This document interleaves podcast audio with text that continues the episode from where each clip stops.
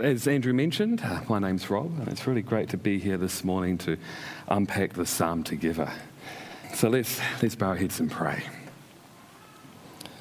Dear Lord, Heavenly Father, thank you that we can be here this morning to hear from your word. And Father, we just pray, we pray that you would lead us and guide us in the Holy Spirit, that you, no matter how distracted we are, no matter how broken we feel, and how unworthy we feel, that you would open our hearts and our eyes to receive your word, Lord, this morning. In Jesus' name, amen. So let's suspend our disbelief for a moment and just imagine that the Queen is here in New Zealand and she's decided to pop in to church here City on a Hill. So she's popped in in her back with her entourage. And at the end of the service, as we're funneling out those main doors there, there's going to be an opportunity to meet her. And I'm sure as we're all slowly going to, the, to funnel out to see the Queen, we'll be thinking to ourselves, what am I going to say? how am I going to act? This isn't some ordinary visitor off the street. This is the queen we're about to meet. Because, on one hand, we don't want to be uh, disrespectful. We don't want to go in for a high five uh, or, or hug her on the way out. That's incredibly disrespectful and rude. But on the other hand, we don't also want to do the other extreme either.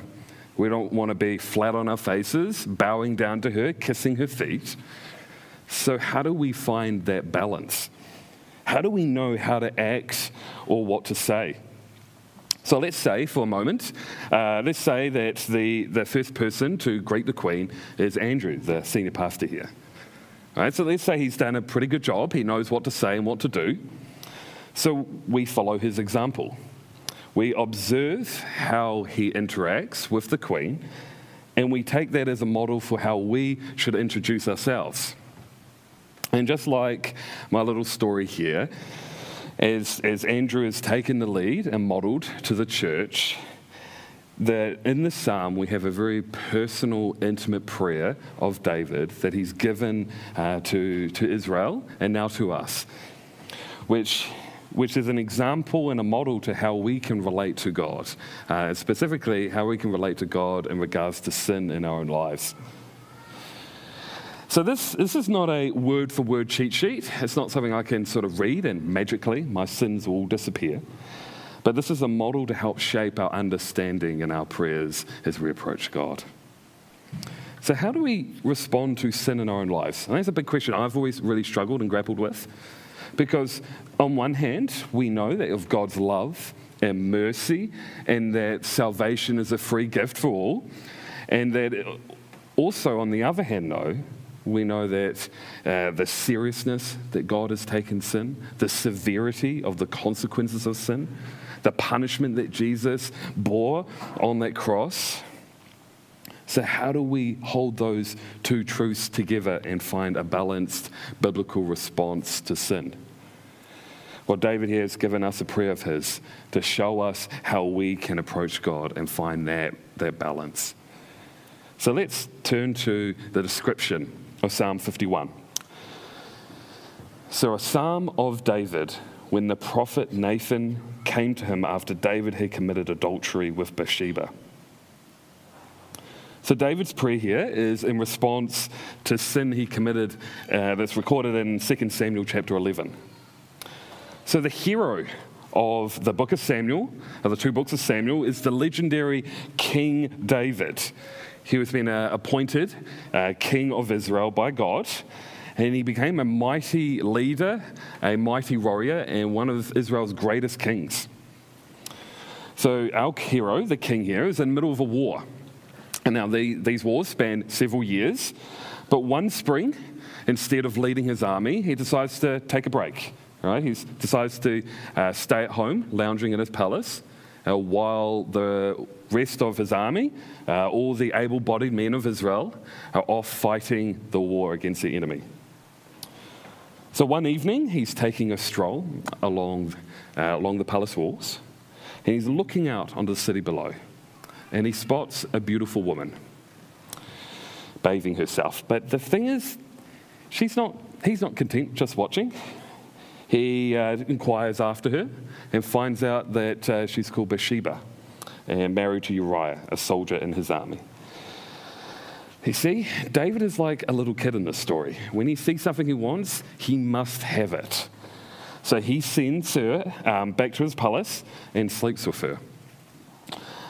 So David, also done and dusted, you know, no one seems to have noticed. He moves on, he got what he wanted. But he has a problem.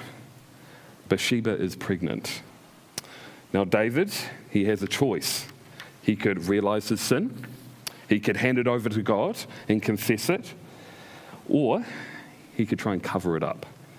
So, unfortunately, that's what our hero tries to do. He tries to cover it up. So, David has a plan.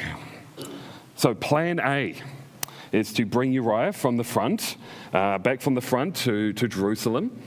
And he's meeting him in the palace, and he orders Uriah to go home to his wife.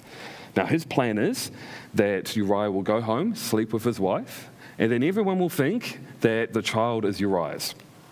Awesome, plan sorted, you know, problem solved. But it backfires. Uriah ignored his orders and sleeps in the palace instead.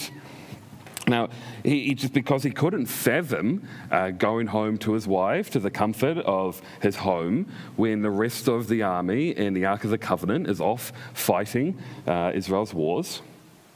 So he stays in the palace. So, not deterred, David tries plan B. He escalates it a little bit more. So he gets him drunk, hoping that his inhibitions lowered, he'll go home uh, and sleep with his wife. But again, it backfires. Uriah sleeps in the palace. So David is getting, you know, he's getting a bit desperate at this point. His two plans haven't worked, so he tries his most audacious plan yet. Plan C. He sends Uriah back to the army, back to the front, with a message to the general Joab. He orders the general to put Uriah at the very front of the army. So, when in the middle of battle and when the fighting is most fierce, he, he orders the general to pull the troops back except Uriah. And it worked. Uriah dies in battle, Bathsheba becomes a widow, and David marries her a couple months later. Uh, and this is all before the baby's born.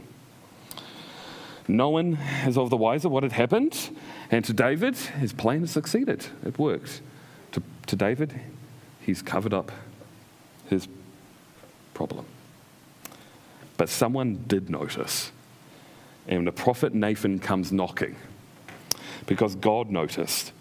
And when confronted by Nathan by the enormity of what he had done and committed against God, David falls on his feet before God and prays his prayer. Because David can't fix the sin you see, there was also a plan D, a plan that David should have done from the very beginning. So instead of plan A, he should have gone to come to God at the very beginning. Because no matter how much he tried, he couldn't keep his sin hidden. He couldn't keep his sin hidden from God. So after seeing this story, seeing where David's coming from, and, and why he's praying, we can just start to unpack and learn about the psalm, about relating to God, and how this relates to how we can approach him in regards to sin in our lives. So, David's prayer can be broken into four distinct phases. And firstly, we want to see uh, a petition of forgiveness. So, in the first two verses, David is right off the bat, he's not, he's not beating around the bush here. In these two verses, he sums up the very reason why he's coming before God. He's acknowledging his sin and he's seeking forgiveness. So let's look at uh, verse 1 and 2 together.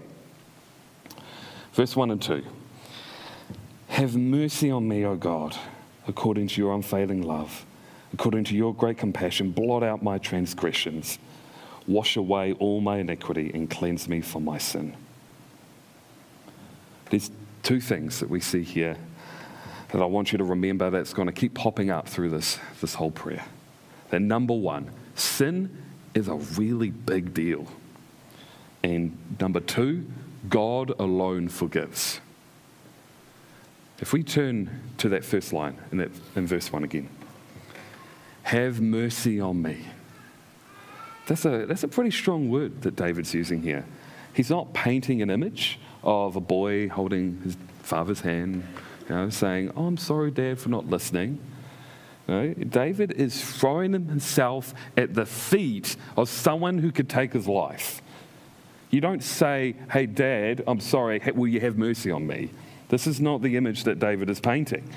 David has thrown himself at the feet of God, knowing that he deserves death for what he has committed. The second thing that we'll keep seeing is that God alone forgives. And you notice in, in verse 1 that David isn't asking uh, from, a, from an attitude of, hey, I deserve a second chance.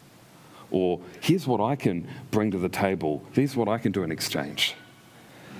He's drawing from God's nature. So he says in verse 1 Have mercy on me, O God, according to your unfailing love, according to your great compassion. David is making it real crystal clear here that he's crying out for mercy and he has nothing to offer. That he's not trying to negotiate He's just asking for mercy because God Himself is merciful and compassionate. And these two themes that sin is a big deal and God alone forgives these two run throughout of David's prayer and really shape how he relates to God. So, the idea of the seriousness of sin is explored in, in more detail in the second phase of David's prayer. So, after the first two verses, uh, there's a shift in his prayer, and, and he moves to expressing uh, conviction and confession. But you notice what sticks out in these verses, or specifically what's missing in, the, in these next four verses. There's no mention of any specific sin.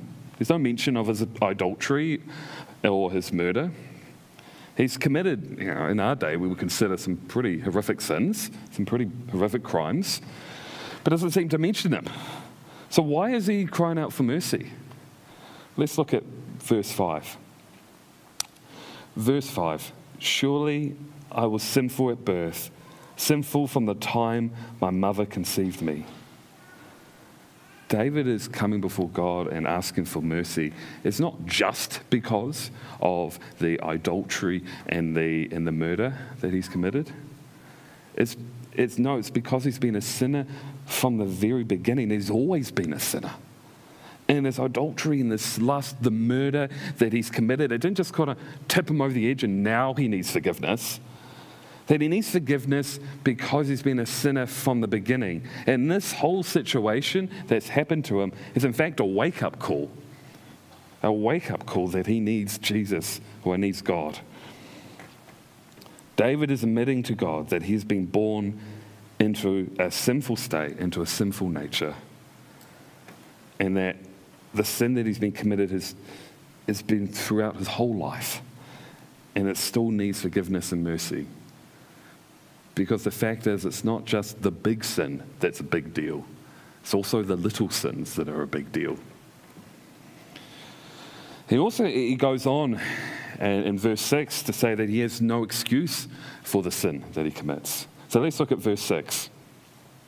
Yet you desired faithfulness even in the womb. You taught me wisdom in that secret place. And like David, we have no excuse. Yes, we're sinful from conception, but God desires faithfulness in us from the very beginning.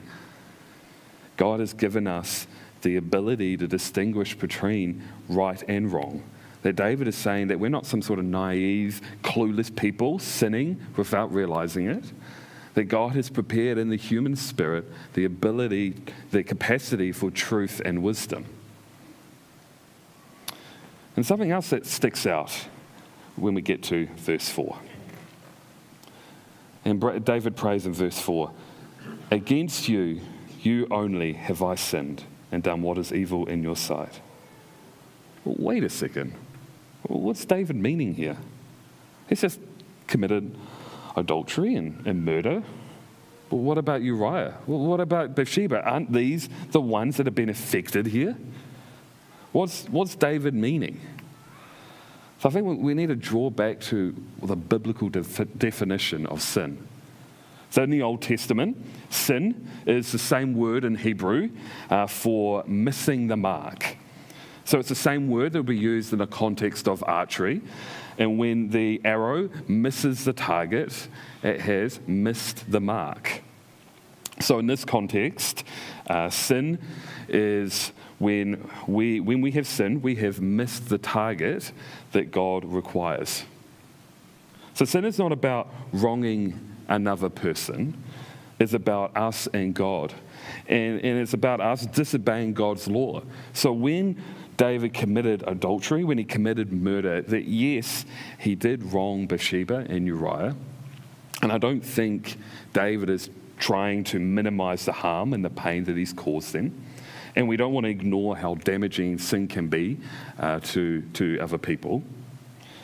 But in this verse, David is talking to God, and David is highlighting the fact that he's disobeyed God's law.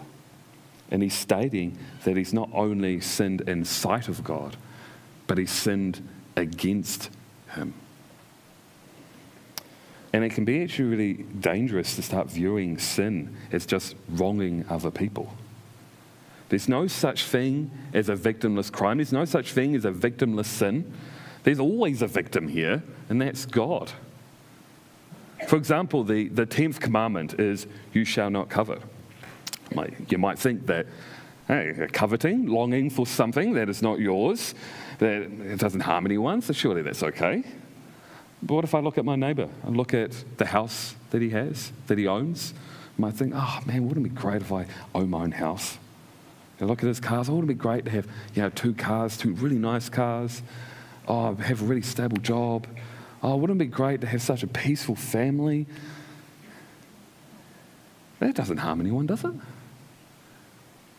But it does. It's saying to God that, hey, you're not enough. Hey, what you've given me doesn't satisfy me. And hey, you, you don't give me joy. In fact, sin is a really big deal because it's about us and God. Personally, I, I hate going to the dentist. All right, when I was at uni, uh, I had a bit of a tooth pain, so I ignored it. As you would expect, um, it got a little bit worse. So I just started chewing food on the other side of the jaw. Obviously, they didn't do anything, and it got worse. Uh, so I started taking painkillers because it was getting quite bad. Um, obviously, that didn't last very long, and I'm in horrendous pain, and I spent all night eating ice cream. At that point, I dragged my, well, actually, Joy dragged, my wife, dragged me to the dentist, and, uh, and I got it seen to. And as you expect, my tooth was an absolute mess. And, and the only thing they could do is remove it, uh, or I spent two and a half grand, which obviously meant I removed it. But if I had addressed that pain early, and if I addressed it at the very beginning, maybe it was just a little bit of a clean that was needed, or maybe a small filling. But instead, I allowed it to fester, to rot away at my tooth. And this is the same with sin in our lives. If we let what we're just think is a little sin, just slide unconfessed, unaddressed, unforgiven, and we just let it, it'll start to fester. It'll start to rot. And like a little snowball on it going down a hill, it will get bigger and bigger and bigger. David started with laziness here. Started, and then it turned to lust, then it turned to coveting, then it turned to adultery, and then murder. And you might think this, think this little harmless sin in our lives means nothing. But the fact is that we don't confess it, if we don't submit this to God, if we don't fight this sin, this sin will fester and rot inside of us. If I hadn't got that tooth seen to, it would have actually eventually killed me. It would have got infected and I would have died. And if our sin doesn't get forgiven, if it doesn't get cleansed by God, it will kill us. Sin is a really, really big deal, no matter how big or small. But the beauty of this psalm, this prayer, is that David doesn't just stay in this state. He doesn't just wallow in his guilt. David, in, in verse 7 to 12, shifts to the third phase of his prayer, to just requesting uh, restoration and renewal. So David prays uh, with real confidence, seeking to be restored to a right relationship with God. So let's read uh, verse 7 together. So, verse 7 reads Cleanse me with hyssop, and I will be clean. Wash me, and I will be whiter than snow. You can, you can really see David's assurance here. He, he knows that God can make him clean, that fully clean, all his sins removed to the point that he's whiter than snow. And David isn't trying to negotiate. Yeah, he's not making promises here. There's no promise here of I'll do better next time. So, yes, his sin is great, but God's forgiveness is even greater. That God, no matter what we have done, we can come before God seeking and asking for forgiveness, and God will forgive and make us clean. So, just a bit of a side note that, yes, even though David lived before Jesus, uh, he knew that only God can save and only God can cleanse him from his sin. He didn't exactly know how God did it or didn't know at what cost. And for us today, we now know that for God to cleanse us, uh, to save us, it involves sending Jesus, his son, to die and take the punishments on our behalf. But then we also see moving on in, in this psalm, this prayer, that David also has assurance uh, that God can renew. So let's look at verse 10. Verse 10 Create in me a pure heart, O God, and renew a steadfast spirit within me. David isn't promising that he's going to try harder next time. He's not straight up. He's straight up asking for God for steadfastness. He's asking for God to make her a pure heart, to cha- transform his desires and his motivations. And the fact that this starts with prayer for, for God to transform our lives, to, to, to move away from just keep committing the same sin, it starts with prayer. And then the Holy Spirit will be within us to give us a steadfastness. As we uh, shift into the fourth phase of David's prayer, from verse 13, we, we can see him focus on how he will respond to being restored and by being forgiven. So we can see that David is uh, spawned with glorifying God. So, firstly, through uh, wanting to grow God's kingdom. So, in verse 13, then I will teach transgressors your ways so that sinners will turn back to you. David wants to see more people come to a right relationship with God, and he wants to see more people return to God. Uh, secondly, uh, David responds by praising God. At the uh, end of verse 14, uh, David declares, and my tongue will sing of your righteousness. His understanding of how uh, big a deal sin is and how God has restored uh, him leads to worship and praise of him. When I was six years old, my whole family uh, went to, all of us went to a, one of those fancy swimming pools with a wave pool and a, and a lazy river that's attached to the side. And I'm having a really good time, as any six year old boy would. And, uh, you know, I'm, I'm, next to my parents, I'm bobbing up and down in the water. But the lazy river has a strong current, and it was slowly sucking me deeper and deeper into, uh, into deeper waters over my head. And the thing is, though, is I couldn't swim. So I, I kept bouncing up and down uh, from the bottom of the pool. I'll reach, I'll propel up and get my head above the water and take a deep breath. But every time I did that, I got into deeper and deeper water, and it became harder and harder to do that.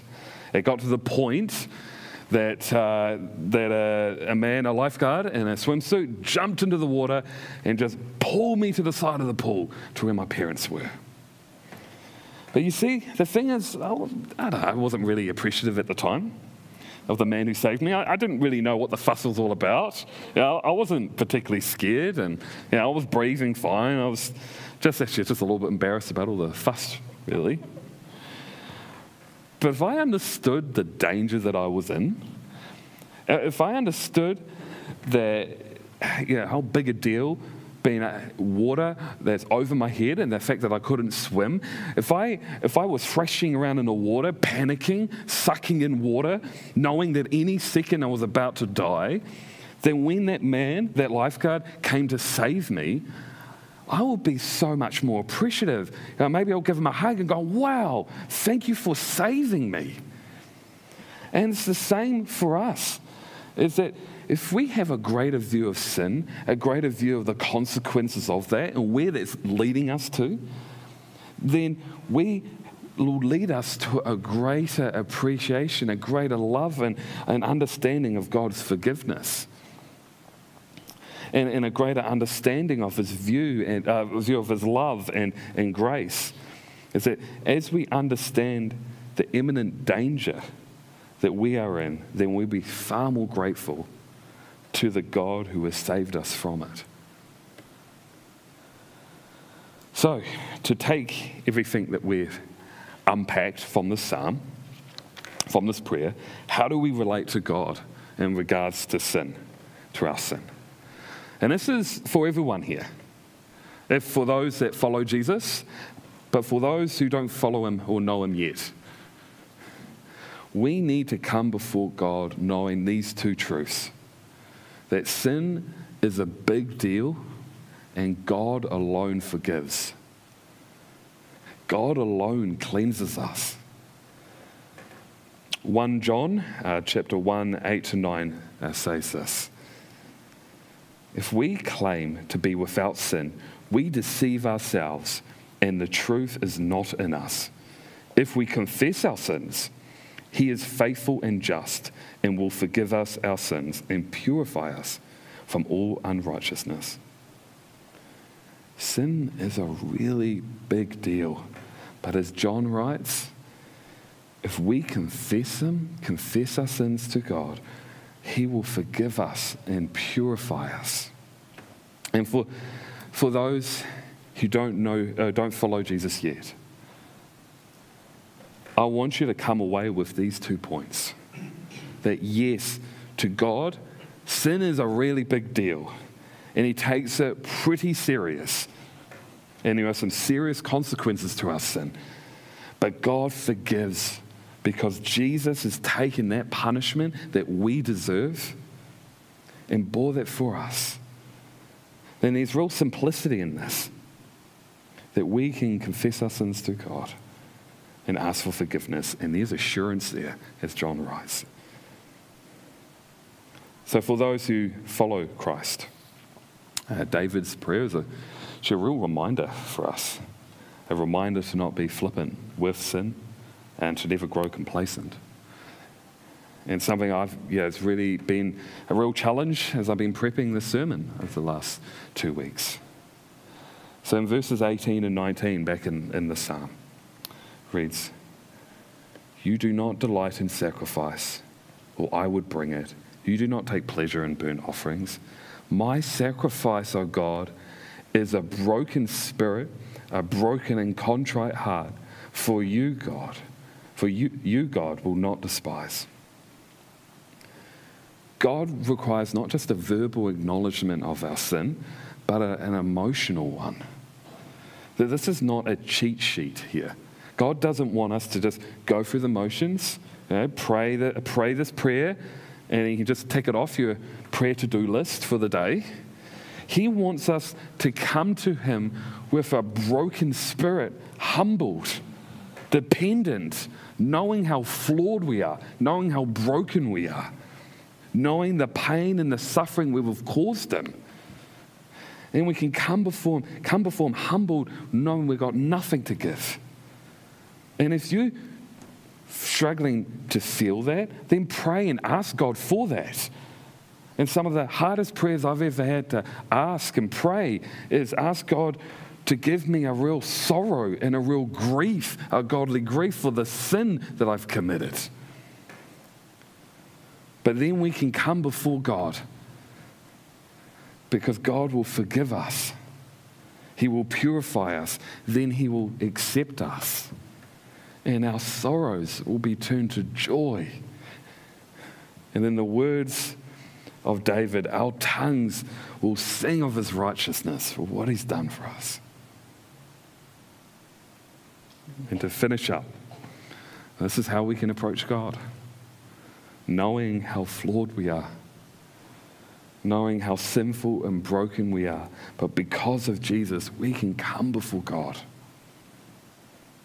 with the real assurance that He will purify us and renew us and accept us. One thing I've read this week that really hit the nail on the, on the head about this from Tim Keller. Tim Keller writes The gospel says you are more sinful and flawed than you ever dared believe, but more accepted and loved than you ever dared hope. So, with this in mind, let's come before our God in prayer. Dear Lord, our Heavenly Father, we come before you, Lord, knowing that we are nothing without you, that we are so flawed and sinful and broken. We come before you and we pray that you'll give us a real deep sorrow and grief for the sin that we've committed, for the ugliness and dirtiness in our life but we will come before you not wallowing in that guilt, in that shame, but we come to you thirst and lay that before you, confessing our sin before you, Lord, knowing with great assurance that you will purify us, cleanse us, and restore us because of what Jesus has done on that cross for us. Guide us and lead us. You would continually convict us, and we will grow in your love with a greater understanding of your grace and your mercy. In Jesus' name, amen.